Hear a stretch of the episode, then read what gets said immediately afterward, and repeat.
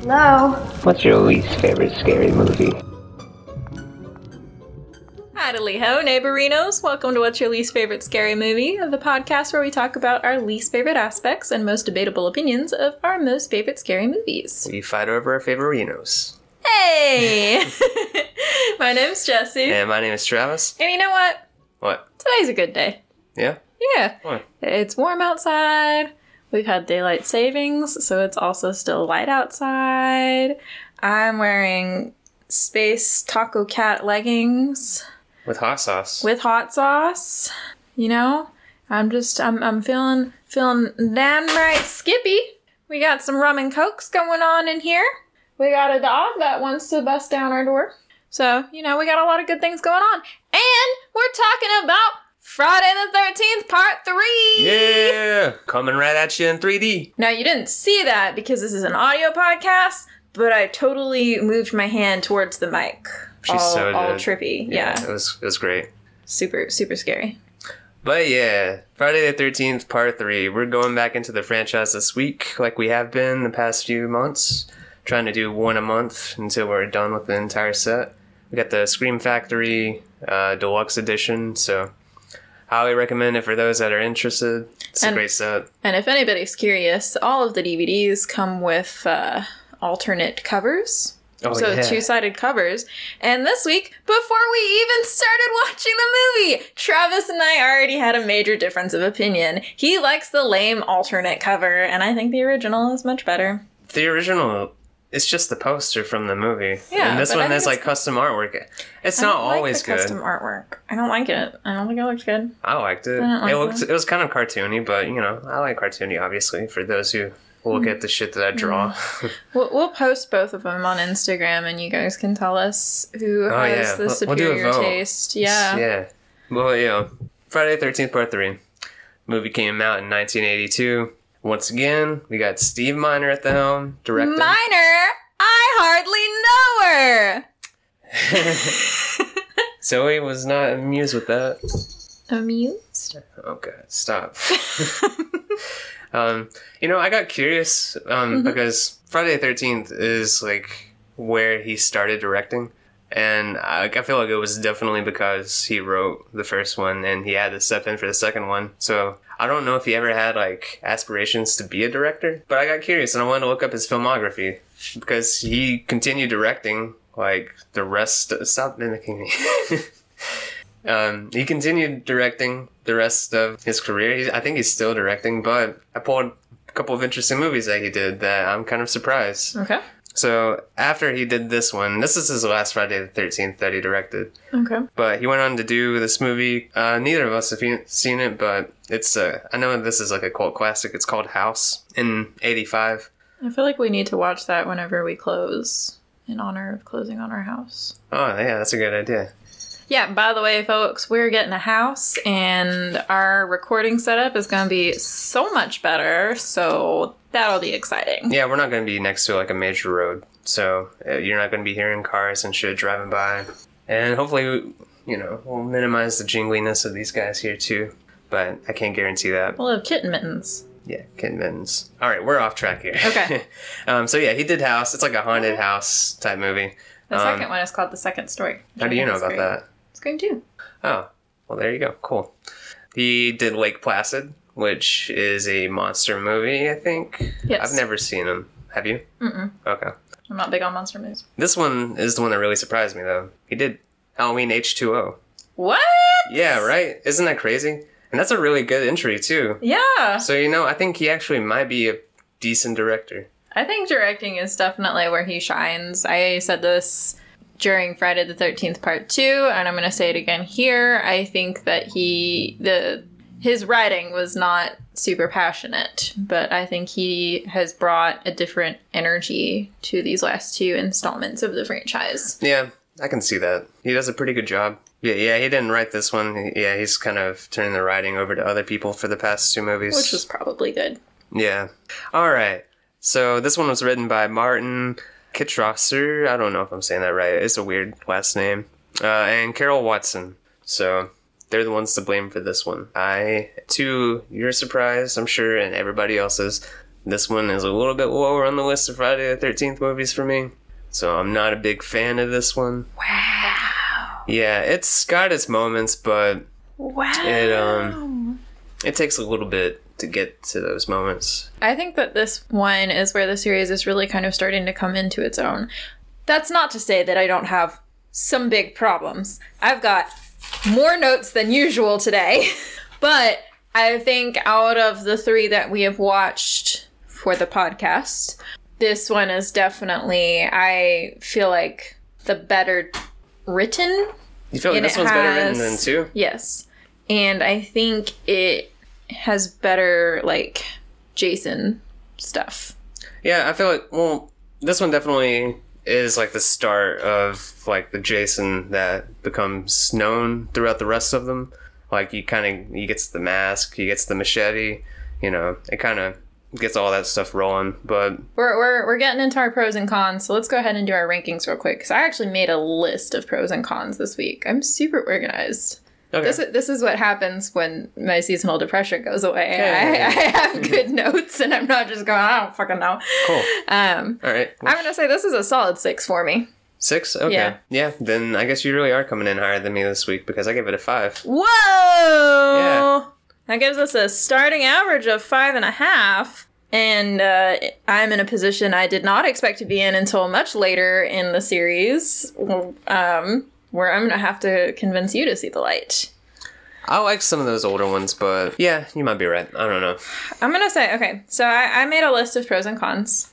Because Okay. I just had a lot going through my head while we were watching this. And then, then at the end, I kind of had this debate with myself already. So I think that this movie had better storytelling than the first two. They tried to add in some more complexity, something other than just, you know, people of an ambiguous age range fucking and then getting killed because they're at a camp for whatever reason. They tried to introduce some different elements. However, some of those story elements are really confusing and not very well done. Okay. So it's kind of like there was an attempt. I appreciate the attempt. Could have been done a lot better. Okay. We get the hockey mask and machete, and that's just iconic. You can't can't not say that it's not a big deal. No, those are good. even yeah. the even the actor that played Shelley, he you know didn't go on to really act professionally. He's a lawyer now. Fun fact about him, by the way, he is a lawyer, but um, he um, so Bird law. uh, yeah, bird law maybe. Sorry, But we've been watching It's Always Sunny on our off time. It's well known at this point that like the whole franchise as a whole, Friday Thirteenth is going through a lot of legal issues here lately, which is what's been preventing movies to be made. He specializes in like entertainment and movies, That so makes sense. yeah. So since he has like a personal attachment to Friday the Thirteenth, like he like constantly like tweets like he'll like explain What? the situation to uh, fans if they have questions. That's pretty and he like cool. breaks it down. Yeah, it's really He- cool. He seems like a much better person than his shitty, shitty character in this movie. Yeah, he's not a good character in the movie. Not at all. Yep. So we get we get Mask and Machete Jason, and I think Jason is actually he's allowed to be smart and he's allowed to be brutal in this movie in a way that he wasn't in the first two. Well, I mean in the first one he was barely there at all. But in the second one he he's you know, he gets to have a little bit of a sense of humor, especially in his interactions with Chris. He gets to make some smart moves. I, I get a much better sense of him as a character in this movie. But the downside is that's not until so close to the end. Uh, so much of like the first half of the movie is just shots of his back. Which credit where credit is due, they did not use a stunt double or a stand-in for any Jason shot. It was all Richard Booker. Booker? Booker. Yeah. Brooker. Brooker. Brooker. So, you know, it, we, we got some good, good Jason stuff, but I felt like I was sorely missing it at the beginning half of the movie. So, Yeah, pros and cons there. We get on screen kills. Way more in this one, I feel. We have a decent amount too. Yeah, I think we get a lot more in this, and they put a lot more focus on it. But the downside with that is that it's because it was 3D, so some of it is really, really hokey. Yeah, that's one of the things that really drags this down for me. Like, I get that it's 3D and they have to show off the technology, but like, it's such a big part of pretty much every It shot. is. Even in the documentary, or not the documentary, like we watched the behind the scenes like Yeah. special like footage about the making of the movie, and they pretty much said they prioritize like getting the right shot over acting and anything like that. So you can definitely Yeah. tell that that's what I, they were going for. and I don't even think. I think it's a problem with any movie that does 3D because they want to show off that 3D technology. I immediately go to Final Destination.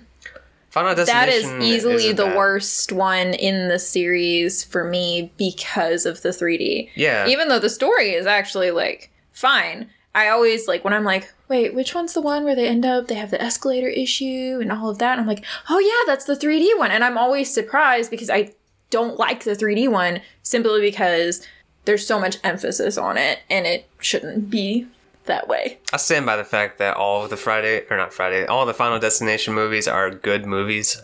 There's not a weak one in the entire series. That is the weakest, but Yeah, it's the if you were 3D that drags it down. it, yeah, yeah. it's the, it's definitely the worst. Yes. Um, yeah. Um, Oh, go ahead. Sorry, I, I've got I've got multiple bullet points. I'm telling you, I'm on a high today. All right, let's go, man. One of my pros is Harold and Edna at the beginning of the movie. I liked them.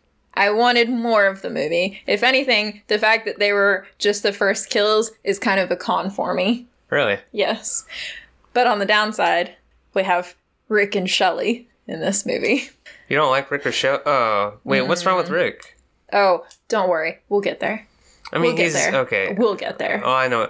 You know, the, the characters I didn't care for the most in this one were Chuck, stupid name, He just Chili, didn't do anything. They didn't do it. They served no purpose other than being high. dumber. Chili's a dumber name, It, that's true. but that's the that was my problem with them. Like they were barely, they were just there, Yeah. and every scene that they had, it just drug the movie down so much. Like they, it didn't add anything. Yeah. No, it was definitely filler. Yeah, it sucks so much. And then I do like that uh, we had a mostly competent final girl. There were some moves that she made that I was like, what? No, why? But for the most part, she was fairly competent. Yeah, she's a good final She girl. was, yeah, very self possessed. Yeah. But I just don't give a shit about so many of these characters. Yeah, the characters out of all of them so far, I think this is the weakest set of characters for yeah. me. And that's saying something when in the second one we had like 20 something counselors. Yeah, but they And they managed to introduce them all in a way that made them feel unique. the second one did a good job. Yeah. The first one The first eh, one I didn't give a shit. I just hated Ned. Fucking Yeah. Ned. This one though, they all just eh. Also, I'm a little bit disappointed that Shelly isn't named like Ed or Ted or whatever. I don't. We had Ned in the first one, and then was it Ed or Ted in the second one? Ted. Ted. So I think Shelly should have been named Ed. So that way we get this recurring Yeah, theme. But I you can know, see that. That would be good. we did get an Edna, I guess, but she didn't fill that same role. So I want to say before we even get to the movie that the fucking menu music slaps. Yeah. It's so much fun because you know, you know who did music on this movie? My boy, Harry Manfredini. You know what? He went hard on this one. He did. He it was like did. a it was like a disco Yeah, jam. we got like yeah, we got the the funk mix of Friday the Thirteenth. I, I I appreciated it. That's like the only instance of it in the entire like anything that different. Like I thought, I think that he was just like so sick of just doing the like instrumental stuff the entire time. He's like, you know, I want to use this as a platform to like let people take me seriously. He's like, I want, I want people to see the true hairy man inside. Yeah, we uh once again start a movie with the last five or ten minutes of the previous movie, yep. and it served no purpose. It had like one additional shot, I think, and that was Jason like actually showing him get up at the end. But you don't need to like show the last ten minutes. Okay, this is one of my issues with the movie.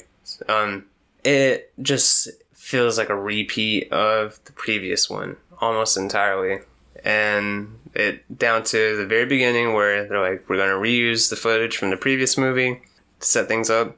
These movies only come out a year after each other. Like nobody has that terrible memory. You're gonna remember what happened. Like it's not necessary. Yeah, it's just it, that's lazy, and the movie is an hour and thirty five minutes, and we could have cut those five or ten minutes, and it still would have been. Yeah, you don't need the padding for this. Yeah. that was that was a questionable decision, and especially like we don't need to see Jason getting up because I mean we're we're in the goddamn sequel.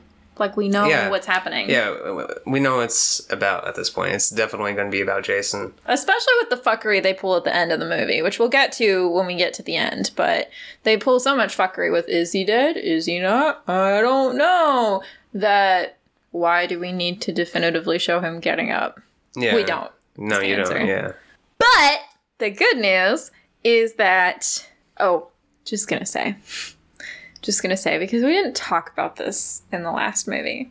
Why Mrs. Voorhees' head looks like it was put in a dehydrator and turned into jerky. Maybe he's eating her.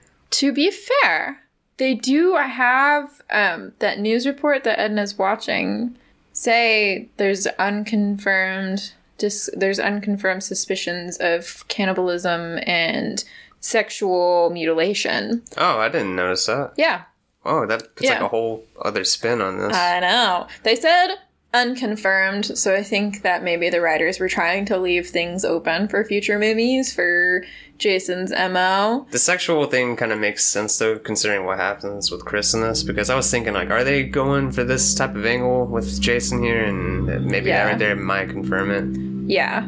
So I, I just and the cannibalism also kind of makes sense because he's just been living in the woods and killing people, and I doubt he's hunting people and deer and rabbits or whatever. Like he's a big guy. Is a rabbit gonna fill him up? He's clearly getting plenty of protein. Yeah. So, So- uh, but yeah, we start off. We get to see Harold and Edna, and I just gotta say, Edna looks so much younger than Harold. Like so much younger than him. It's a little bit disconcerting, and she's also so fucking over his shit. She's just completely over it. Can you blame her? No, I can't blame her. Clearly, they're not in a happy marriage. She's got to do the laundry and hang it all on the clothesline outside and her hair rollers. Like, And he's just like eating all the yeah. food in their store and just like putting it back on the shelf for whoever yeah, buys he it eats next. a don- he eats half a donut and puts it back. He's got rabbits. He drinks whiskey while he's taking a shit. Like, I don't know. That's not the life that I dreamed of when I was younger, and I can't imagine it was Edna's dream life either. I just think that their relationship dynamic would have been so interesting to explore for an hour and a half. I would have been all about it. If we could have swapped them with Chuck and Chili, I would have been cool with that. Hell that would have made the movie a lot better, in my opinion. Yeah, but we see uh, Jason steals some of Harold's clothes that are on the line to dry. Mhm. That's why he gets to be all uh, nicely dudded out for Yeah, this for setting this up. I guess this is another setup here. Like he kind of keeps this same type of clothing pretty much the rest of the series. So yeah, um, I like this whole scene. See, I wish that they would start these with this stuff because this stuff is good. Like I like the stalking stuff.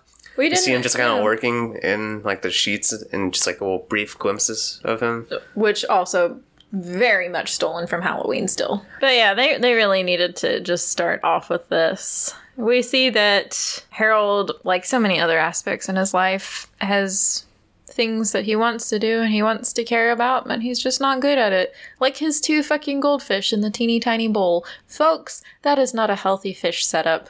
Just He's- so you know. Also eats their food. Yeah, and he eats their food for whatever goddamn reason. Um, his rabbit gets into the store and he just doesn't care. Like he's like, "How'd you get here?" Which would be one thing, except we see later that he's got a whole runner for them in his barn. Which unfortunately, R.I.P. the rest of the bunnies. Yeah. And it's kind of unclear because at first I think we're meant to think that Jason killed the bunnies, but then a snake pops out. I don't know if snakes hunt rabbits. I don't I don't know that if they can if one snake can kill an entire thing of rabbits, but in this, I think that's what happened. So whether it's realistic or not, that's the case here. Yeah, so he decides once he sees all of his rabbits are dead, he's gonna go drink some whiskey on the shitter, and then he's gonna hear a suspicious sound and not wash his hands. That happens a lot at times in this, by the way. I've got another instance of this happening later. Chuck! Yeah, exactly. Yeah, yeah. What is it with like? I get okay. I guess I could see like if you think something suspicious is happening, but even if I thought Mhm. there was a killer, like I don't want to die with poopy hands. Well, okay, we'll talk about that when we get there because I, I have things to say about that too. Um, what happens with Harold? I can't remember exactly how. Um, Jason just pops out with a cleaver and just straight into his chest. That's right. Yeah. And then Edna is getting, you know, more and more sick of his shit and goes to try and get him to come back in. And then she gets scared by a mouse and then stabbed through the back of the head. Yeah. Um, he like reaches for her through like a window or something. Yeah. He's really confident in his aim because he stabs through her neck and like it goes like right between like his two fingers there. Like it's a very close Well, call. we're going to talk about it later, but when he uses the harpoon, his aim is very pure. Also, correct me if I'm wrong, but did he not lose his fingers in the end of part two in one hand? I'm pretty sure that final shot that they like show here shows him with like no fingers. I don't remember. Maybe I'm wrong. If I'm wrong, then everybody forget about it. But If He's got Travis all of is his fingers wrong, back. Bring your rottenest tomatoes and come throw them at his head. No, don't do that. You could even bring fresh ones. He just doesn't like tomatoes. So. Yeah, just keep it. It's effective. It's effective method of shaming for him. Ah, but yeah. So we had that whole um bit, and then we go to our main cast of characters, which again, I think we're meant to think they are like late teenage, early twenty years. They're college because they talk about being roommates. Do they? Yeah. Okay. Um, Um, Shelly and Andy are roommates. That's why Okay, that they're okay. together. Yeah. That makes sense. Okay. Yeah. It. Some of them look so much older. N- namely, Chuck and Rick look way older than the rest of them. This is yeah. They I feel like they were just tacked on. Were they even really supposed to be a part of this? I don't know. Because those two characters do not mesh with this cast at all. I do want to say though, I appreciate the writing in this. I feel like it was very self-aware because uh, Andy and Debbie apparently fuck a lot, and Chris is like, "Sex, sex, sex. You guys are always, you guys are getting boring, you know." And I feel like that's the writers. Like, you know, the past two movies, it's been sex, sex, sex. We're gonna mix it up some in this. Isn't she pregnant? I don't know. That's another one of those confusing storytelling elements. Because they she mentions that she mentions pregnant. being pregnant, but then she doesn't really act like she's pregnant. She just pees a lot, which I pee a lot, and I'm not pregnant. but she mentions it multiple times. She mentions it multiple times, but they don't really make it into a thing. And Chris makes her sleep on a hammock, and she's gonna drink a shower beer, and I'm just Oh, very yeah. confused. Yeah, And they're I- also all smoking in the van with her too. I just. I, and I'm not saying that people don't do those things when they're pregnant, but it just it feels very confusing. Maybe she's just like wanting attention, pretending to be pregnant. I mean, it's possible. I don't know. I'm very um and she's like very chill for a college student that's pregnant with her apparently new boyfriend because they have to be new for like sex to be like something that they not not saying that people that have been together for a while don't love sex. I'm saying like they're acting like it's a new thing for them to be fucking. Okay. You know what I mean? Yeah, I know what you mean. Like, if I had friends that had been together for five years and all they talked about around me was their sex life, I would just be like, Well, first of all, "Could you, could you calm down?" son?" do do people really talk about their sex life like that? Like, that's kind of. I would not feel comfortable about just like talking about I like mean, sex. some some people are more open about stuff. I just the way they act, like it seems so novel for them that it gave me the impression they're a newer couple. Hmm. So I don't know. I feel like maybe the pregnancy thing was in an earlier draft of the script, and it just didn't get scrapped for this one. Yeah, I could see that because they There they were multiple Yeah, rewrites, they so- they've definitely shifted things around. But yeah, they uh want to make sure Chris is okay after what happened at the lake, and this is a whole thing that drove me crazy until about halfway through the film because I was like, they talk about what happened to her at the lake, and I'm like, is she from the last movie? And I just don't remember. Is she one of the counselors that wasn't there? Like, I was going crazy trying to figure out if we were supposed to know what happened to her at the lake or not. And we do eventually get an answer, but I just don't like the way that this concept was introduced because, especially like if we started the movie with Ginny Yeah, at the lake, like you know what I mean? It feels like that's meant to tie in, and it doesn't. If we had just scrapped the first like five or ten minutes, I think except for the some Harold this would be and Edna stuff. yeah, Harold and Edna can stay. Harold Yeah. and Edna forever. Maybe or just not set it up better. Just uh, the setup here is Yeah. wonky. I don't I don't care for it. Yeah, and they go and they get their friend Vera, and Vera's mom is like, Vera's not going, and Vera's like, yes, I am. And to be fair, her mom was right that this wasn't a good, good Yeah. idea. Um, then uh, the cops are behind them, and all of these people smoking weed in their little hippie shag rug lined van decide that a good option is to eat the weed. Mhm. And I know, like, I know I'm not a connoisseur, No. and I know edibles are a thing. Yeah. But, This does not have Yeah. an effect on you. but isn't it gross? Uh, yeah, I'm sure. Like, I've never eaten raw weed before, but I mean, it doesn't have the. Uh, you, I don't think you get high if you just eat it straight Like, up like that. yeah, but it seems like it's gotta like mess with your digestive system or something. It probably does something gross. to you. Yeah. I don't know. It was a bad idea, and the cops weren't even there for them anyway. I don't know why they would think that the, they were going for them. Like it was clearly something that was happening that they had to get to. Like it's not like they were behind them and then turned Yeah, on the lights. Exactly. So stupid. These people Um, are stupid. Also, I'm just gonna say, people hotbox like no other around Lexington. I've been next to, I've been in traffic before, and I've been next to somebody hotboxing while also right in front of a cop. The cops don't give a shit. They have a double homicide to deal with right now. They don't care about your weed. yeah. I'm not telling people to drive under the influence of of the weed, the weeds.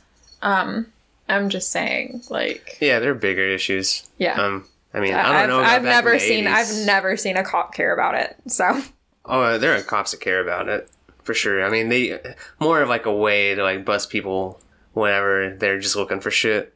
uh, yeah, But you know, that's a whole other yeah. thing. But uh, yeah. So they they keep driving, and Chris almost commits vehicular manslaughter.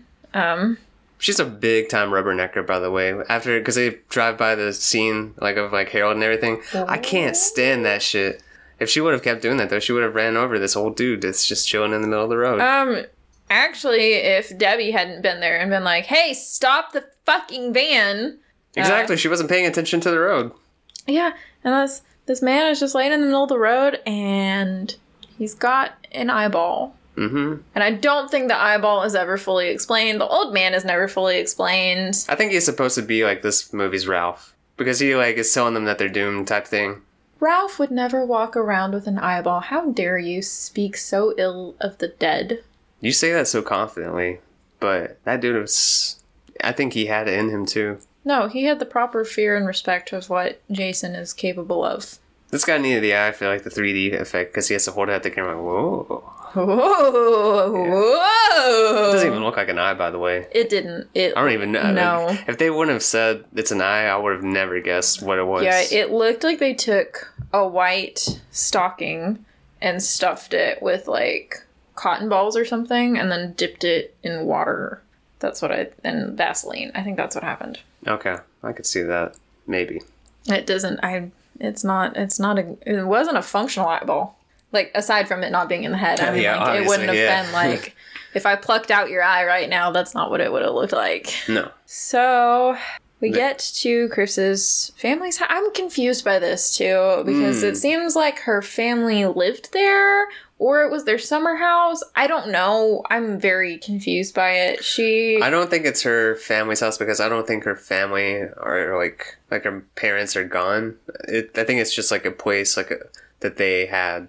So I think it is kind of the- more like, a, summer, type. Yeah. Okay. Okay. That that makes some sense. It was just it was very confusing because it. I thought maybe she was going to reveal her parents were dead or something. Because yeah, it it was just confusing. Um, they get there and Rick is there. Got a Rick. Immediately, uh, plants went on her after scaring the bejesus out of her when she opens the door. And then she's like, Hey, so I had some trauma and I'm not sure that I'm ready for a relationship, but I'd like to spend some time with you. And he's Did like, Did she mention that she had trauma there? She was Yeah. ma- did, okay. I didn't catch that. Yeah, and uh, she's like, I haven't been back here since two summers ago when it happened. And I just want to spend some time and, and get to re reacquaint myself with you. And he's like, Can we do it naked? I want to fuck! Come on, Chris, I need to fuck! And it just like, that's literally all he cares about. He doesn't care Yeah. about Chris as a human being. He could find other humans to fuck. I like. He said he sacrificed going with one girl I know. That's one of the reasons he sucks. Yeah. And then he like immediately calls her fat. He insults her friends. He was joking about that. it was not a funny joke. I'm, I'm sure that's not. I would not joke about something like that to somebody. I I see what you're saying. He definitely is. And then later when he's annoyed, he's like, I'm just gonna leave. Like he's emotionally manipulative. I do not like this guy. No, he is hold terrible. on. At that point, I would be pissed too because that's like at the point when Shelly comes back with his car all fucked up and they're like, hey, yeah, it'll be alright, just a couple repairs. And you know what? If I were in that situation too, I'd be like, fuck it, I'm gone. If I were in that situation, I'd be like, cool, so how are you gonna pay me for those repairs? That would be me in that situation. And that would also be you in that situation. And I know because of spring break of our was it sophomore or junior year of college. I don't remember what you're talking about. When one of our spring break buddies threw up on our bags. Do you remember? and Oh, God. we and he was like, My bad. And we were like, No, you gotta fix this.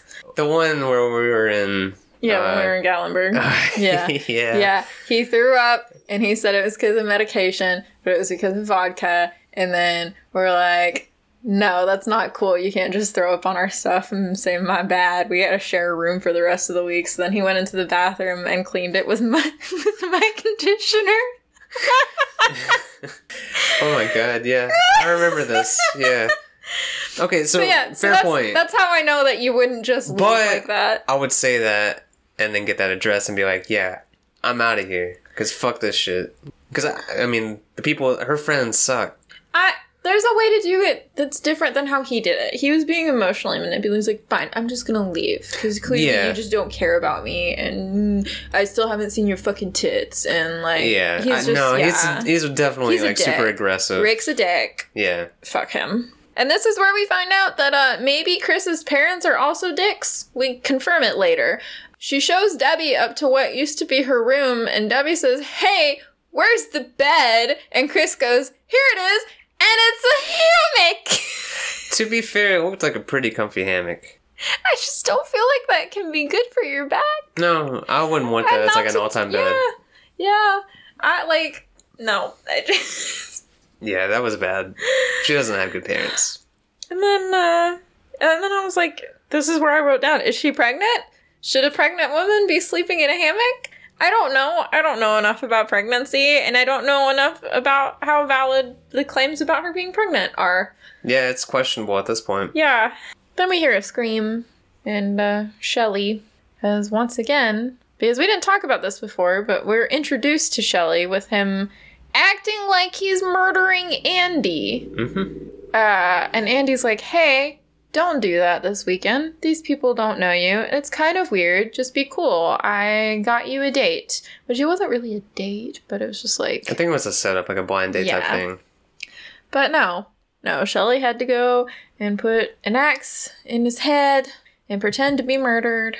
And nobody was amused. Uh, I thought it was funny that I feel like Andy has done like dealt with this so many times that he's like, okay, let me tickle him, and then this will diffuse the entire situation because it did. He I was mean- fine after the tickles. like and i just clearly this group wasn't i don't know because before this they're like why aren't you with everybody else down at the lake and he said oh they're skinny dipping and i'm not skinny enough and i like did they say that to him or did he think that himself because He thinks that himself. Yeah. this guy's got terrible confidence. Um, he's an incel in the making. I oh think. for sure he's 100% a nice guy Yeah, it and there's there's a whole lot more to unpack later on but Yeah. fuck Shelly and fuck Rick they're both just like they feel like they're owed women's affections regardless of how they act or regardless of what the woman is feeling nobody is owed anything from another human being yeah. it's bullshit this is they're ter- terrible terrible and unfortunately we spend so much time with those two characters on screen They're like some of the people that survived the longest in this. I know. It like God. You know what? As an, as nothing as Chuck was, at least he was just getting high and making popcorn. Like it's not interesting to watch in a movie, but at least I'm not seething with rage. Um, I would rather seethe with rage than be bored, because at least I'm getting a reaction. I had a reaction to him making the popcorn. You did have a reaction to that, and We made popcorn after the movie. she made me make popcorn after the movie was over. I had a very strong reaction to that scene. So Vera decides that she just she already needs to get out of this place, and Shelly's like, "Let me come with you. No one likes me." And she's like, "I don't like you either." But then she lets him in because I think Vera is really trying hard to be a nice person. she's trying. Well, she says that she likes him, which I I don't believe her. But you know, she's just trying to be nice. I think. I think she's trying to like the parts of him that aren't obnoxious, which, which th- is few and far between. I don't really feel like they're. Well, I guess he's kind of nice at the store that they go to here because they go to like a convenience store or something. Yeah, they go to a convenience store. Um, Vera doesn't have any money. The cashier's like, "Oh, we don't take food stamps," and I was like, "Cool." Yeah, You're what the fuck is that? Uh, like, I mean, and that's a policy for some stores, and that's fine. But she didn't have to be so shitty about She it. She said in like a condescending yeah, tone. Yeah, that's what I'm saying. She's Yeah. being shitty, and so Shelly Throws throws, the the wallet wallet, right at directly at the camera because we're gonna do the 3D. And Shelly has a fucking Velcro wallet. Yeah, he talked about um how many times he had to shoot this scene too because apparently you have to Yeah, because Like- those things weigh like an ounce.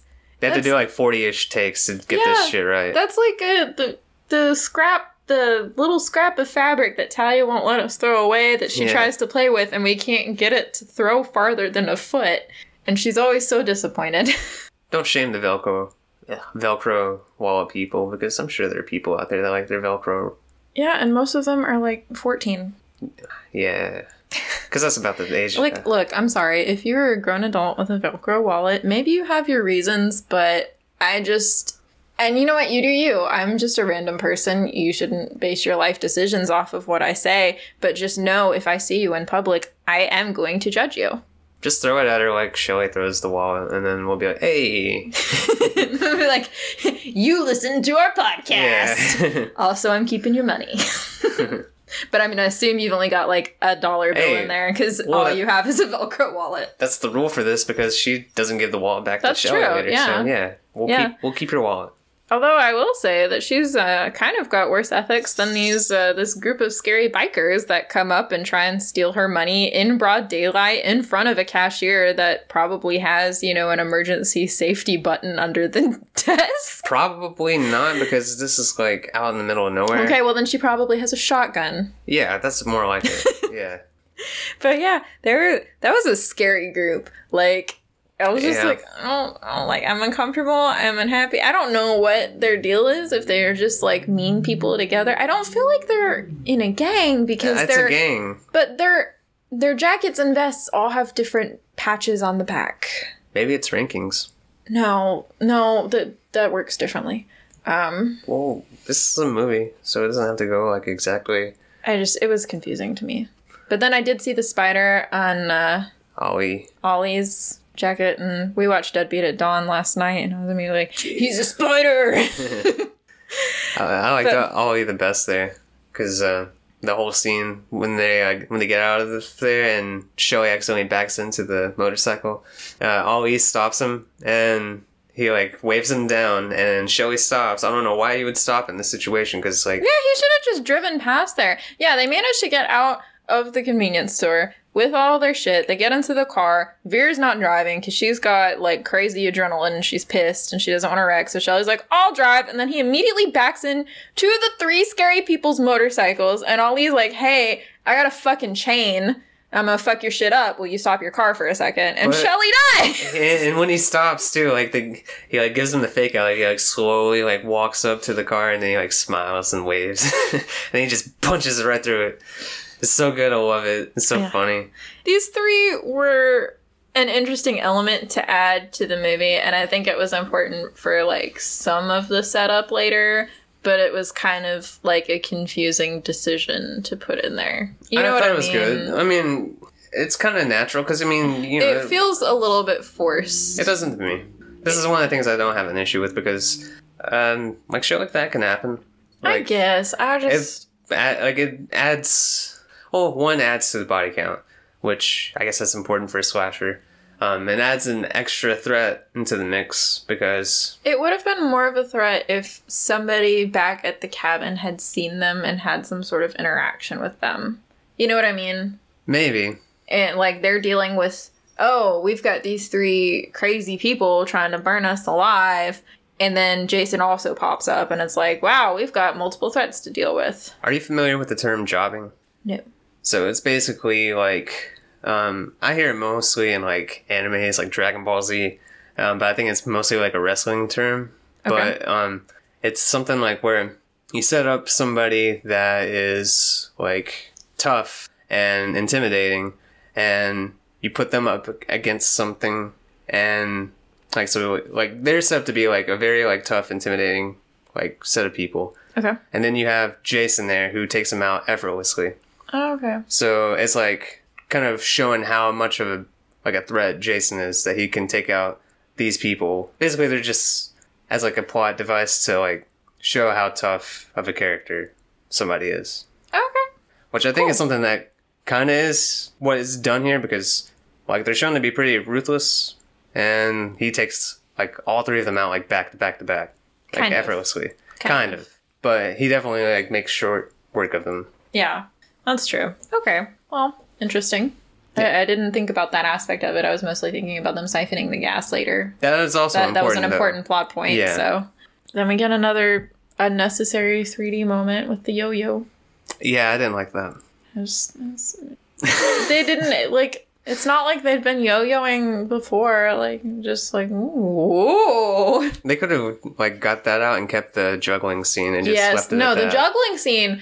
I appreciated the shots with the juggling scene, even without 3D. I thought it was just kind of a cool shot. Yeah, it was cool. So we see the scary group has come back, has like followed them to the cabin, which I wonder how.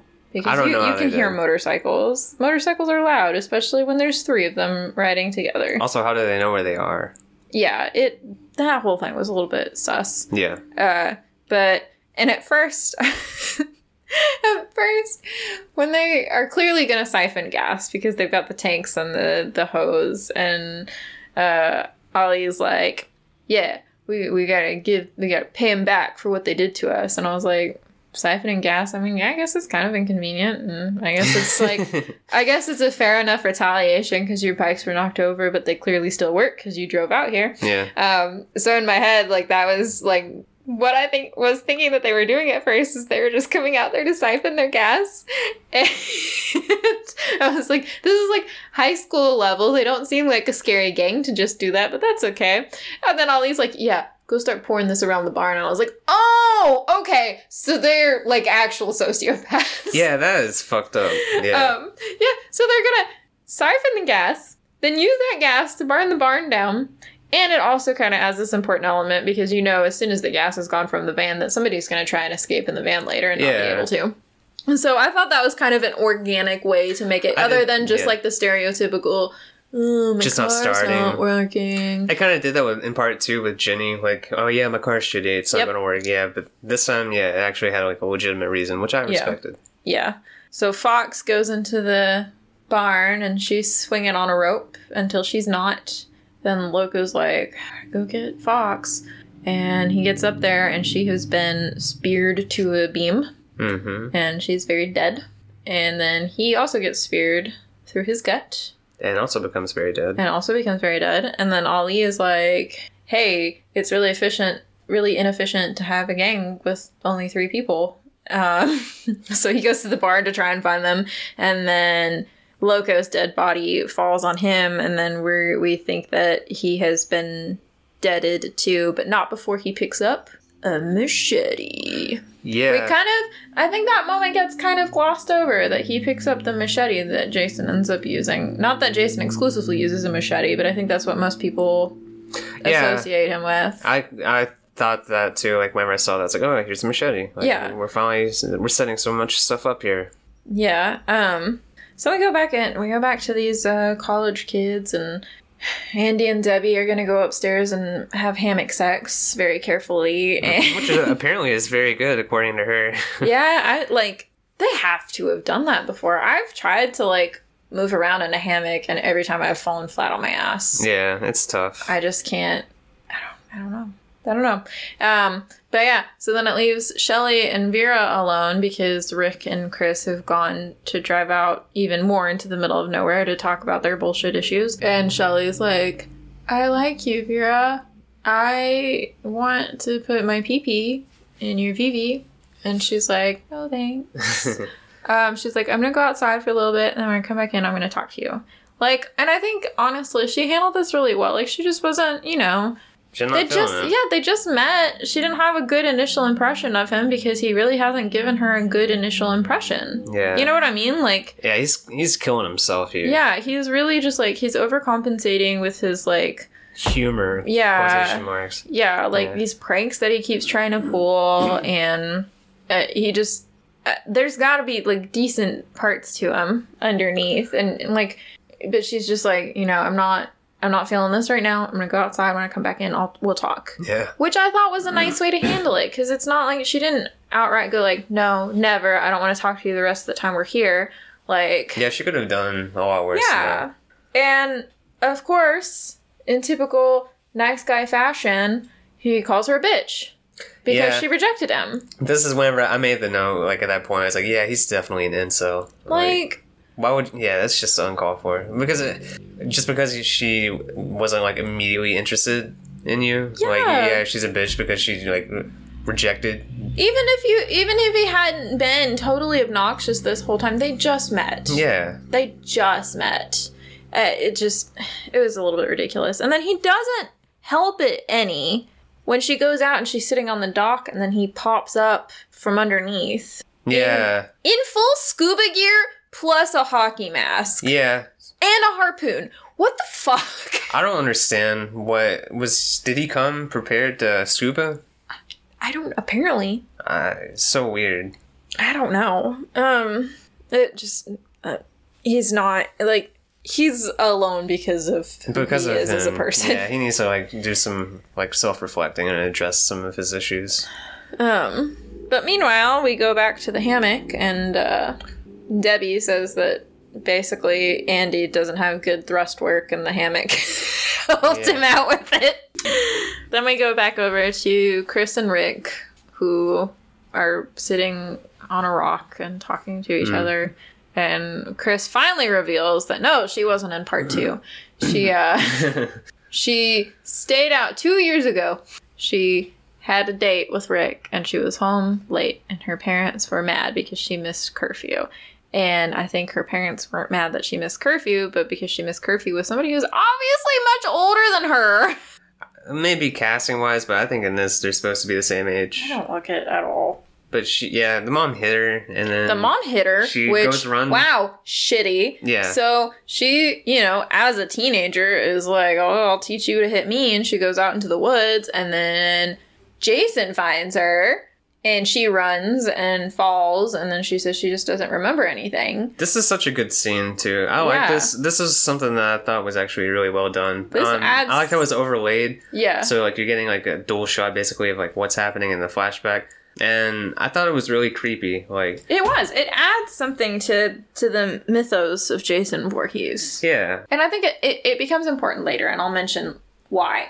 But, you know, basically, she says at one point she falls and he grabs her, and then she just doesn't remember anything else. She has probably, like, pushed that shit repressed. deep uh, down inside. Yeah, she said she just woke up in her bed the next day, and, like, her parents wouldn't say anything to her about what happened, and she doesn't remember.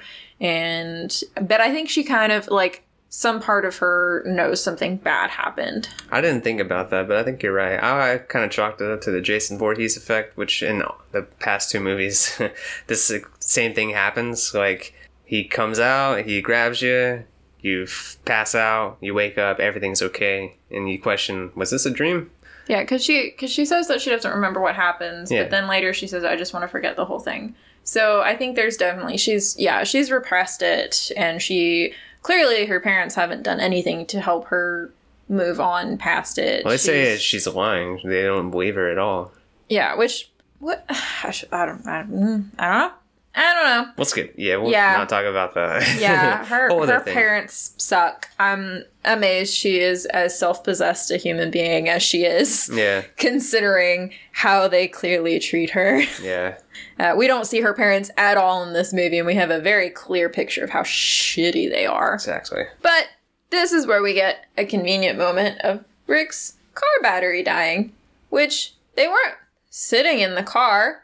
Why did they have the car running? Why did they not think that the battery could possibly die if they just had it switched on enough for the lights to be on? Yeah. Any human being, any human being knows that that Yeah. will happen. Like, Yeah, you don't do that.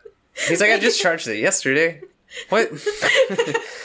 no, just, just- don't. If your if your car battery's dying within a day of use, like you got to get that fixed. yeah, or you know, not just sit there with it clicked on for the lights to be on. exactly. Stupid Rick. Yeah, it. Yeah. Oh my god.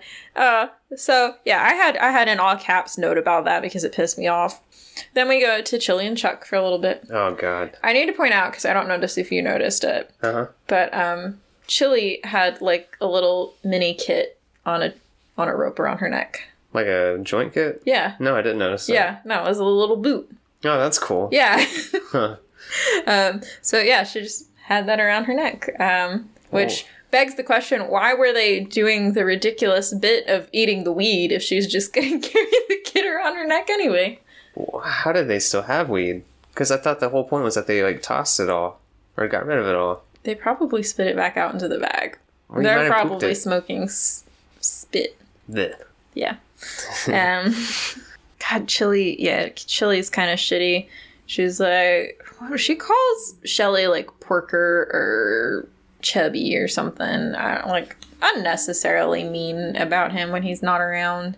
That Shelly has a lot of character flaws, but why are we fixated on his weight? Yeah, that's the no, That's the least of his worries. Thing. Yeah, But Um, uh, yeah, Chuck has to go take a poo poo, yeah, he gotta go poop.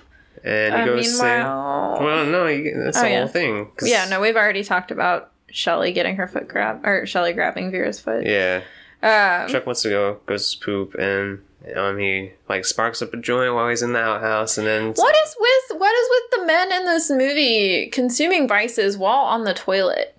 I don't know. Maybe it's a theme that they're going for here. Like I- maybe it's the writers trying to tell something, Like, but I I think it's um dangerous to light anything in an outhouse considering the concentration of shit that's down there. yeah, there's like Definitely a lot not. of like methane gases going yeah, on. you could you That's- could really hurt yeah, yourself. But a he's like- idea. Yeah, so I guess uh, I'm not sure if it's Jason. It's somebody. Something shakes the outhouse ways out there. After one shake, he's not questioning it. He's like, "Hey, I'm gonna pull up my pants and not wipe and do anything, and I'm just gonna get out of here. Wash my hands or anything either." He's just so I have to watch the rest of this movie because uh, unfortunately he survives. And every single time I see this guy on here, I have to think, man, that guy's got a poopy butt, and he's just out here walking around like everything's okay. Everything is not okay. Why are you doing this? This is it's killing me. Meanwhile, meanwhile, we find that Vera still has Shelly's wallet and completely disrespects it by just tossing it in the lake. Yep. Not on purpose, but also probably not entirely an accident because I don't know. Like, yeah, she probably like Yeah. thought about doing it and just did it, and she's like, "Shit."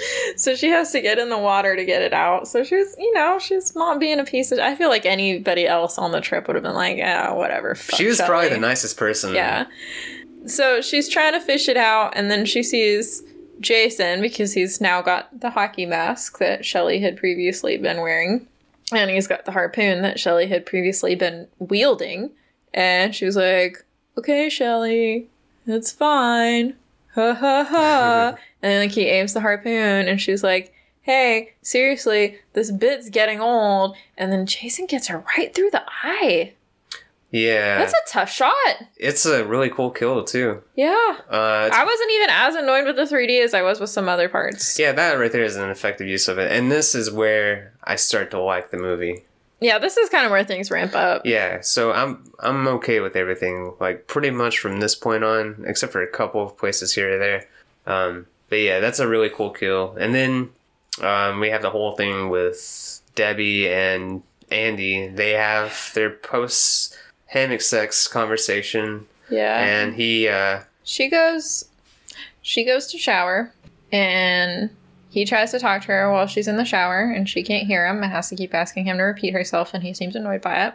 So he comes into the bathroom while on his hands again. He's this guy in the handstands. Mhm. I like showing off that upper body strength. Yeah, I like he's a weirdo. I see why him and Shelly are like friendly as roommates. Because I think Shelly's weirder habits, not his obnoxious ones, but his weirder ones, I could see Andy appreciating it. Yeah, I could see it. Um, but he comes in there to ask her if she wants a beer, even though maybe she's pregnant. We don't know.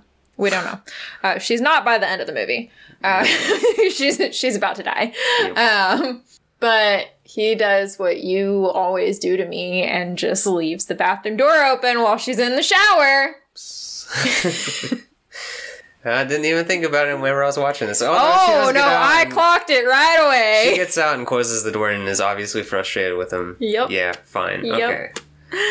Um, This um this sequence though is really cool because this okay so he's out there doing the hand walking and he's going back and forth between the rooms and then I really wanted to see him try and go down those spiral staircase. That would have been cool. Yeah. Too bad we didn't get to see that because Yeah. Jason's sitting on Jason around the chops corner. his dick. It, so this reminded me of that Terrifier kill. Yeah. Like yeah, except this is way less brutal, but this is fucking brutal. Like yeah, this are like bone Yeah. tomahawk. Bone Tomahawk. Yeah, there's like a. No, we've not seen that. I've seen the scene. Oh, you have? I haven't. Yeah. Because I wanted to watch the movie and I want to go in fresh, but I'm I'm aware. Yeah. Yeah. Um, the effects on that were really good though, because you actually see like half of him like actually come undone. Yeah. It's a really nice kill. Yeah. Teach you to walk around on your hands all the time. Yeah. You, Who was he even showing off for at that point? you don't have to always show off. To like, do you not just do stuff because you enjoy doing them? Like, are you always trying to impress people? Maybe. Well, he's not. Are you always impressed with me? Yes. Okay, well then it's working. So don't worry about it. Um, so Debbie gets out of the shower, picks up a good old issue of Fangoria, and then Rude scrolls right past the article about Tom Savini. I know. This is cool too because um, so it's obviously like a tribute, like a shout out to Tom Savini, and then she gets killed in like one of the most iconic kills from the first one by Yep. him. It was definitely done intentionally. oh, intentionally. yeah, for sure. It had to have been. By the way, what's your um? How do you feel about the fake blood in this? Because you get fake blood drippings on the magazine in this. It's so bright red. it is very It's bright so red. bright red. Yeah, I'm, I'm surprised you hadn't mentioned it yet. Yeah, and just there's a whole lot of other stuff to unpack, but this was probably the worst offender of the blood in this movie. Very, yeah, it definitely stands yeah. out right there. Um, and they were talking about all the issues they had with the fake blood in this film, just trying to get everything washed out and Yeah. how much red dye there was everywhere. I will say later, like when, um, for whatever reason, Jason has put their clothes into a bathtub. Yeah, the blood stain on the sweater looked plausible. Like it was just a dark stain. It Yeah. wasn't like bright red paint. yeah, that looked better. But yeah. So now Debbie and Andy are both dead, and we go back to Chili and Chuck, and the lights go out because Jason understands electrical systems. And and that's what I'm saying. Like he's smart. Like we Yeah. clearly see. Like this time it's not like a storm. But how does he know this shit? Because he was living in such a piece of shit before. How does he know about electrical? I mean, he systems? installed a toilet in his little lean-to. we don't even know if it worked. I think he just picked up a toilet and put it there. Well, I mean, he got the basics of it. Maybe, I guess. Um, and Chili Well, has to be fucking be a man, man. Go down there. Don't even take the lantern with you. Just feel your way around this house you've never been in and go to the breaker box and yeah. Quit. Um, so uh So he does that and meanwhile Chili sits there and pours half half a container of salt onto their Oh yeah. just, just pouring. It reminded me of the scene in Slumber Party Massacre with this sugar in the Kool Aid. Very similar. Um, but yeah, Chuck goes down there to investigate, and then Jason's down there and pushes him into the electric box. Did he push him? I really like honestly the way I saw it was Chuck turns around and is startled and stumbles back into the electric box. I thought he pushed him. I- Either way, I think that this is a this is the worst death in the movie, which is fitting for probably the worst character. Um, Chuck, who goes out even in a boring way. It's just stupid. Like it. Why? Why would you do that? Meanwhile, upstairs, Shelly walks into Chili. How's he still uh, alive? By the way, I don't know. Maybe maybe Jason didn't cut him very deep. it was a big cut. I, I'm just saying. I don't know. Maybe he didn't fully. I don't know. I don't know. Either way, he walks in there. His throat has been cut, and of course, Chili doesn't take it seriously because why would anybody take it seriously at this Yeah. point? Um, and then what she realizes that oh, he actually is dead. She runs, but Jason was prepared and had the poker in the fire, so it was nice and hot, and he actually like skewers her and burns her and all of that all at once. That was pretty brutal. Yeah, I like that one too. At least she died in an interesting way. Yeah. Chris and Rick come back and they can't find anyone.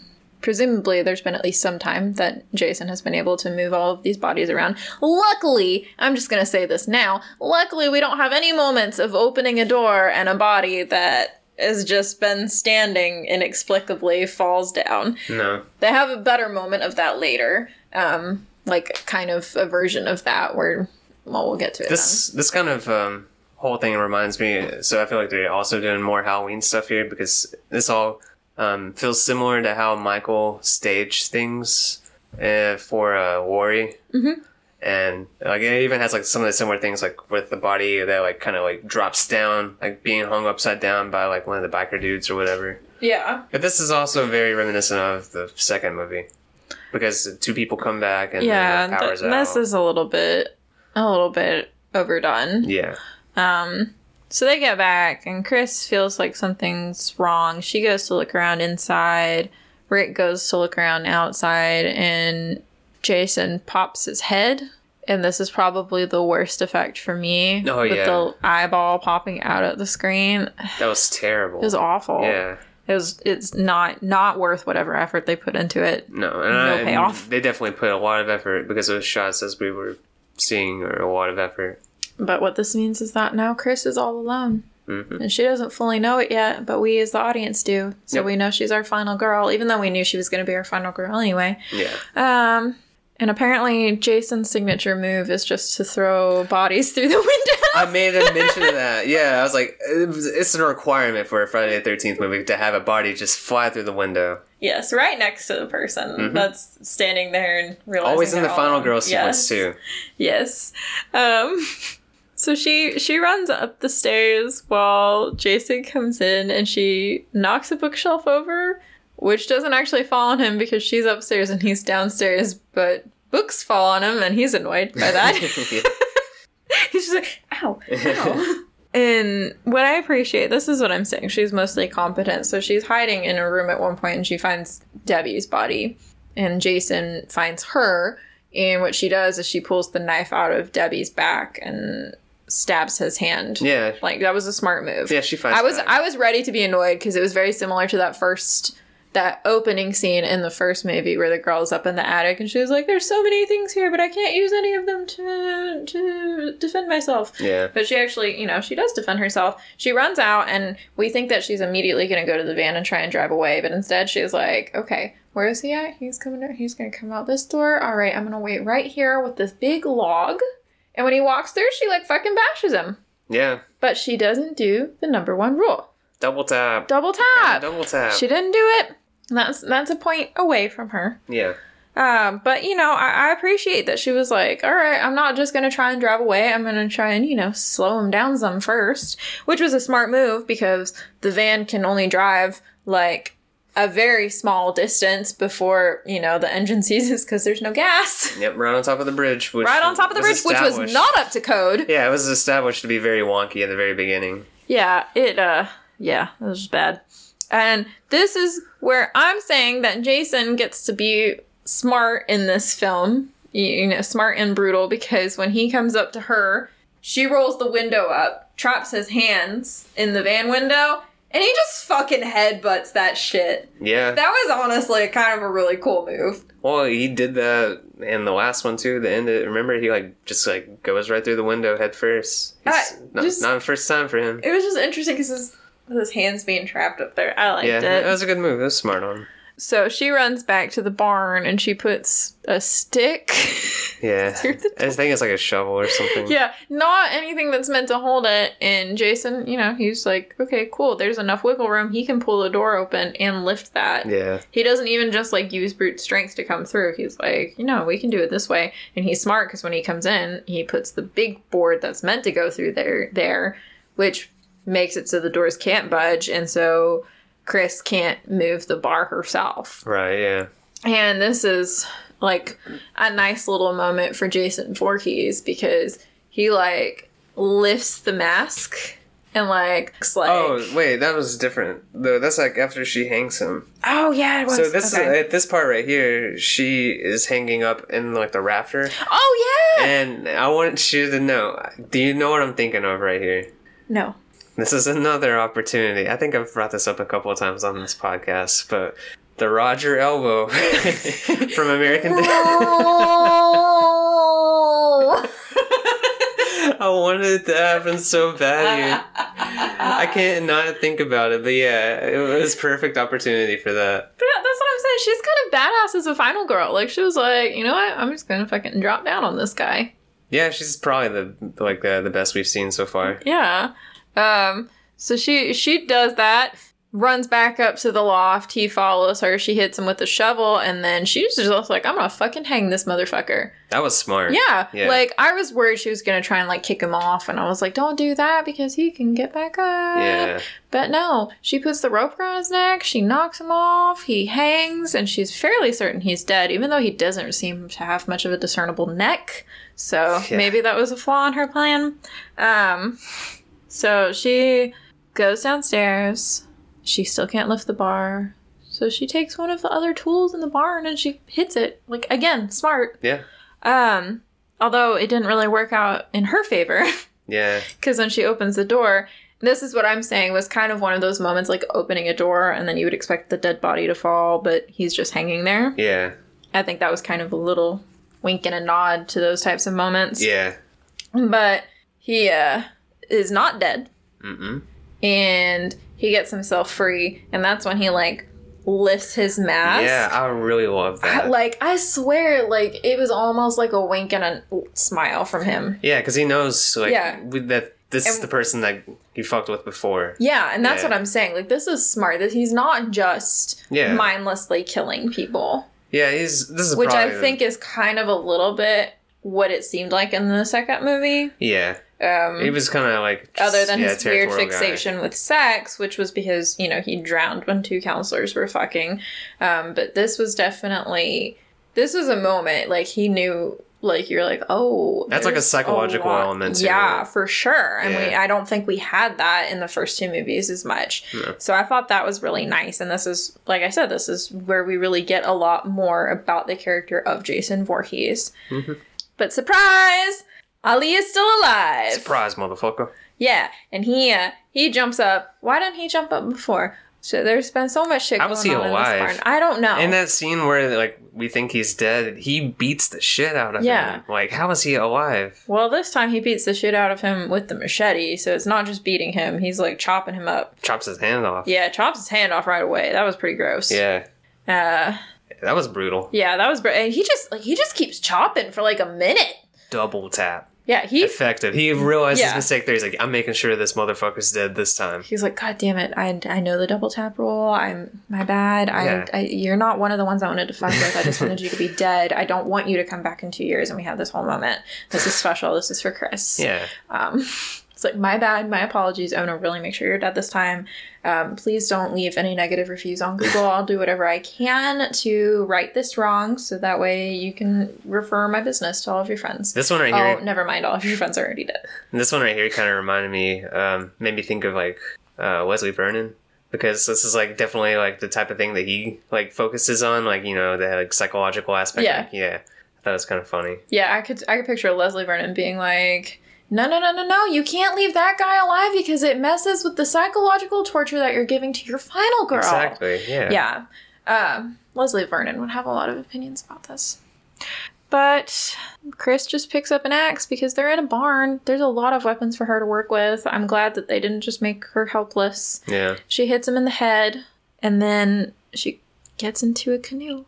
Okay. So at this point, let's make a note there are three different endings for this movie. Yes. So this is the one that they went with. So she goes into the canoe. Surprise, surprise! This is a Friday Thirteenth movie. We have to make them all in the fucking same. So she goes out there into the middle of the water.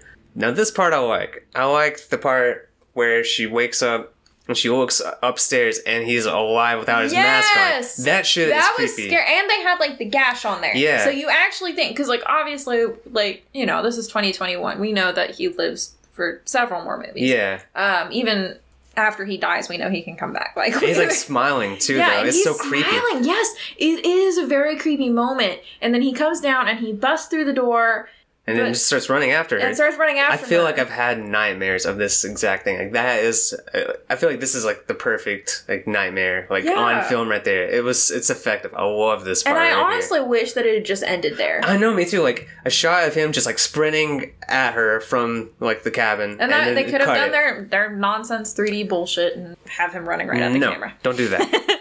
don't do that. Just have him running at the camera, or yeah, just have him running, and then in. But no, okay. What we have to do, he disappears, and then what do you fucking know? Somebody from the water comes out and grabs you. Oh, it's the mom this time. And her dehydrated jerky head is reattached to her body somehow. hmm So this is one thing that I did this- not like that moment. No, I hate this, and this is one of my main issues with this movie. Is this is what I was saying before? Like it almost feels like a repeat of everything before. It just feels uninspired. yeah. Like this is the same shit. This is it's not as effective a third time in a row. No, it's not. You got to do something different. And then we've got the same kind of moment where, you know, like, oh, she's in shock. She's murmuring about stuff. It Yeah. obviously wasn't real. I will say, though, that out of all of the Friday the 13th movies and various other movies we have talked about, these are probably the most compassionate cops. And that's saying something because they still fucking manhandle Chris. yeah, like, they shove her into the back of the car and she's like freaking out, and the one guy turns around and like grabs her shoulders. It's okay! you know what I thought? I actually made a note about this. That reminded me of like car rides with Talia, like where like she was freaking out in the backseat, and we have to like turn around. And it's okay. and so, yeah, that's actually a decent comparison. yeah. Okay, so that was ending number one that they go with. So they could really technically ending number three. ending number three. the Yeah, final one. They had that re- They had yeah. one that they ended up actually shooting. Um, so they had one where um, Chris kills him with like a scythe in the Yeah, barn. decapitates him. yeah, decapitates him, But and they, they felt like it- it was too final. Yeah. They, you know, obviously this thing's printing money at this point. You can't do that. yeah. Um, and then they filmed another one that, and like, I think this one would have been cool to see. Like, they have footage of it, so I would, I was really hoping it was going to be like a feature, like an extra in the DVD. But um, it just involves like uh, her waking up, and then she sees Rick in the house, and she goes up, to, and they're like running side by side, and you see him in the windows. And then she opens the door, and it's Jason, and she decapitates her, or he decapitates her. That would have also been a nice That ending. would have been nice. I would have liked to have seen that too. But I think that The original movie wasn't even supposed to be this. The original idea for this film was to follow Ginny at a psych hospital. oh yeah, that's right. Yeah, But the actress didn't want to come back at that point for Yeah. for it. that would have been interesting. So that that's what I'm saying. This script went through a lot. Yeah, and that's a lot to like have to like change and rework within a year because they have to get these things out like by It- the next would year. have think that they would have, you know, had the contract signed with Ginny before they. It seems like people who do these movies don't really want to come back, except Steve Miner and uh, Harry Manfredini. I guess those are the only two people. And then after this one, they're done. Except maybe Yeah. Harry. Harry might come back. we'll find out. We'll find out next month. Yeah, but yeah. That's that's uh that's Friday the Thirteenth Part Three hmm in 3D or 2D, however however you feel. Apparently, um, for uh, for those that do have a 3D TV and have the Scream Factory um, set, um, the 3D option is the preferred option. Um, they did 4K remasters, so these like it's not in 4K, but they did like 4K scans and um, reviews of this one. The 2D version is not as crisp as like the others. Hmm.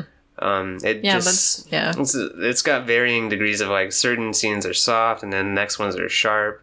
Um, it still has the grain, but um, apparently if you watch it in 3D, like you retain all of that and it looks really good. Interesting. But yeah. All right. So after all that, how are you feeling? Uh, you know, I'm feeling pretty good after talking about the ending. Like the last half, it's good, but man, that first half just drags it down, and the characters. Mm, I know we did half points last week, but I'm gonna bump it up a half point, I guess, five point five. I'm gonna keep mine at six. I feel like six is a solid rating for this. You know, it, there are definitely some weak points, but more good than bad, I think, for me. Okay. So that's gonna bring us up to five point seven five, and Jesse Hey. wins. So, uh, shockingly, I think Talia didn't like this movie very much. no, she left like Yeah, very so- quickly into it. She starts off, she's all sleepy and cuddly, and then our real estate agent called us, so we had to pause, and she took that opportunity to scratch at the door. So once we were done with her call, had to walk her. And then when we came back, she uh, decided she wanted to scratch at the door again, even though she'd just gone. And then she pouted because we were like, "No, we're we're not falling for this game. We know that you just." You you don't need to poop right now. We No. can do this after the movie. Yeah. And so she pouted for a little bit and she just stayed upstairs. Um, and this was like during the second half of the movie, which was actually like the good half. Yeah. She just didn't want, she didn't even want to see it at all. So I think Talia gives this, I think she gives this a two. That's what I was gonna say too. Yeah, two is probably where she feels. Yeah. Who did you relate to the most in this movie? Uh, I related to, um, I guess Andy because I leave the bathroom door open apparently while you shower. I was So gonna say I relate to Debbie because god damn it! I don't walk on my hands, but you know You should. You should try it. I'm gonna start it. Let's do this, and I'm gonna continue leaving the bathroom door open. Please don't. I gotta fully commit to it. No. Method acting. All right, that is it. We will come back with the final chapter next month. Mm-hmm. But next week, guess what we're talking about? Doing Children of the Corn. Children of the Corn. Um, in the meantime, if you feel like chit chatting with us, you can email us at least favorite scary movie at gmail.com. You can follow our social media accounts. We've got a Twitter, least fave pod. We've got an Instagram, least favorite podcast, least favorite scary movie podcast. You got it. Okay. Um, got a Facebook page. It's what's your least favorite scary movie. Travis has an Instagram. It's Groovy Commie. He does all of the artwork for our episodes. So if you want to check out any of his own artwork, you can follow him there. You could also follow him on Twitter at Travlol. If you like our Talia discussions or if you like hearing her bark in the background, you can see more of her on Instagram at All Talia What. Oh, the spellings for these will be in our show notes. That way we don't have to spell out 500 different accounts for you. Yeah, Um, that's it. That's it. All right. See you next week, folks. See you guys. Bye. Bye.